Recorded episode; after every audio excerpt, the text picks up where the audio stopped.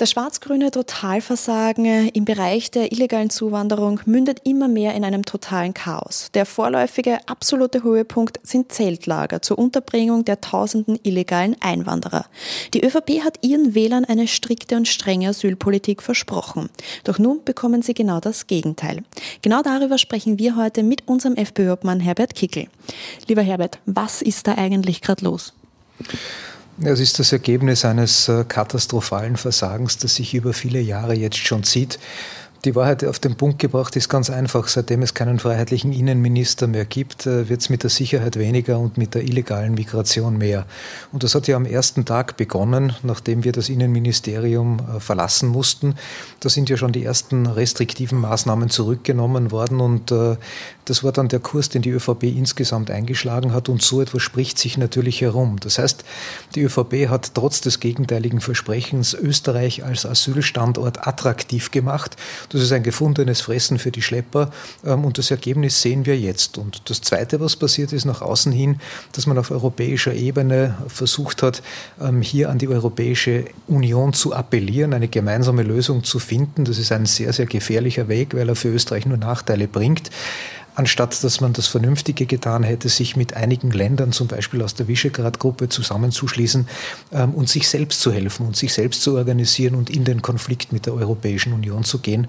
Das ist das, was es brauchen würde. Das heißt, man kann also sagen, die ÖVP hat eine absolute Wählertäuschung betrieben, oder? Ja, von einer Wählertäuschung zu sprechen in dem Zusammenhang ist untertrieben. Äh, es sind gleich mehrere. Wir dürfen ja nicht vergessen, die ÖVP hat im Jahr 2016 versprochen, dass es eine Asylobergrenze geben wird von 37.500, ohnehin schon eine Horrorzahl ja, in der Dimension. Aber ab dort sollte es keinen Asylantrag mehr geben. Ne? Was ist passiert? Das Gegenteil. Die ÖVP hat versprochen, dass es eine Fortsetzung der restriktiven Asylpolitik gibt. Nichts davon ist wahr.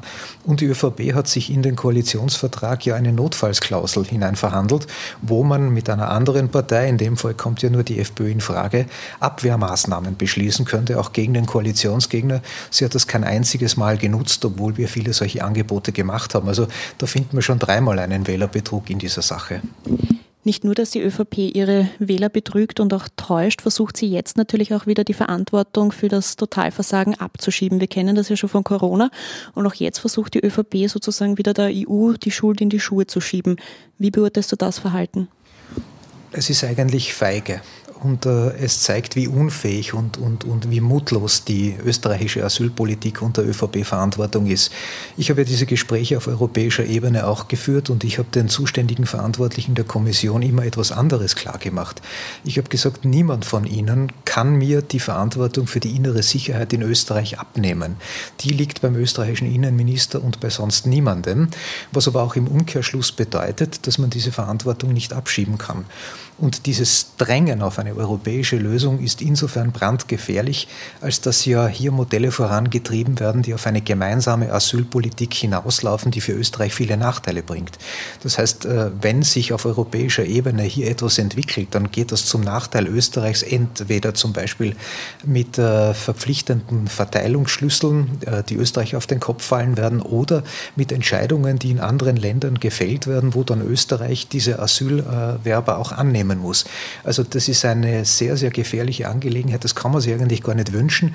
Es wäre viel wichtiger, andere verbündete Staaten, die gleich denken wie wir, die eine restriktive Asylpolitik haben wollen, die keine Vermischung von Asyl und Zuwanderung haben wollen, die an einen Tisch zu bringen und dann gemeinsam Druck auf die Europäische Union auszuüben, einfach dadurch, dass man Fakten setzt, einfach dadurch, dass man keinen Asylantrag mehr annimmt.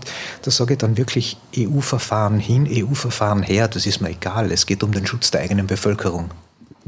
Mit dem Schutz der eigenen Bevölkerung nehmen es die anderen Parteien offenbar nicht so ernst. Die SPÖ darf man hier auch nicht aus der Verantwortung nehmen. Wir erinnern uns noch an das Sommergespräch von Randy Wagner, wo sie noch meinte, sie erkennt da jetzt keine Asylkrise. Auf der anderen Seite gibt es aber zum Beispiel den burgenländischen Landeshauptmann Doskozil, der da auf einen harten Asylkurs pocht. Aber ist das überhaupt glaubwürdig, dass innerhalb dieser Partei solche Unterschiede offenbar herrschen? Da ist überhaupt nichts glaubwürdig. Und äh, wenn Doskozil seine inhaltlichen Positionen ernst nehmen würde, dann müsste er schon längst aus der SPÖ ausgetreten sein. Ähm, in Wahrheit gefällt er sich in der Rolle als Maulheld, um das etwas salopp zu formulieren. Äh, jemand, der groß den Mund aufreißt, aber auch als burgenländischer Landeshauptmann nicht irgendetwas in Bewegung gesetzt hat, um die eigene Bevölkerung zu schützen. Er weiß ja, wie es geht. Er war ja lange Zeit Landespolizeidirektor im Burgenland. Er wüsste also, an welchen Schrauben man drehen müsste. Und es kann einen burgenländischen Landeshauptmann auch niemand daran hindern, zum Beispiel auch auf bauliche Maßnahmen an der eigenen Grenze zu drängen.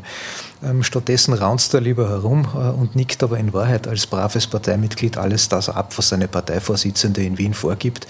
Und hier trifft die SPÖ österreichweit ganz, ganz große Schuld. Denn ähm, es war der Kurs von Randy Wagner und der Kurs von insbesondere auch des Wiener Bürgermeisters äh, Ludwig, der ja auch dafür gesorgt hat, dass Wien äh, und als Bundeshauptstadt natürlich damit auch ganz Österreich zu einem regelrechten Asylmagneten wird. Also wenn Leute in anderen Bundesländern aus der Versorgung rausgefallen sind, dann haben sie gewusst, na, sie brauchen nur nach Wien zu gehen und werden dort wieder alimentiert. Und auch das spricht sich herum. Das sind alles falsche Anreize und es braucht eine dringende Deattraktivierung. Ich brauche keine Werbekampagnen in Indien, ich weiß gar nicht, wie das funktionieren soll, sondern die Leute müssen nur wissen, sie bekommen ein Dach über den Kopf, und keine Möglichkeit, einen Asylantrag zu stellen, das spricht sich herum und dann werden auch die Schlepper kein Geschäft mehr machen. Herzlichen Dank fürs Interview.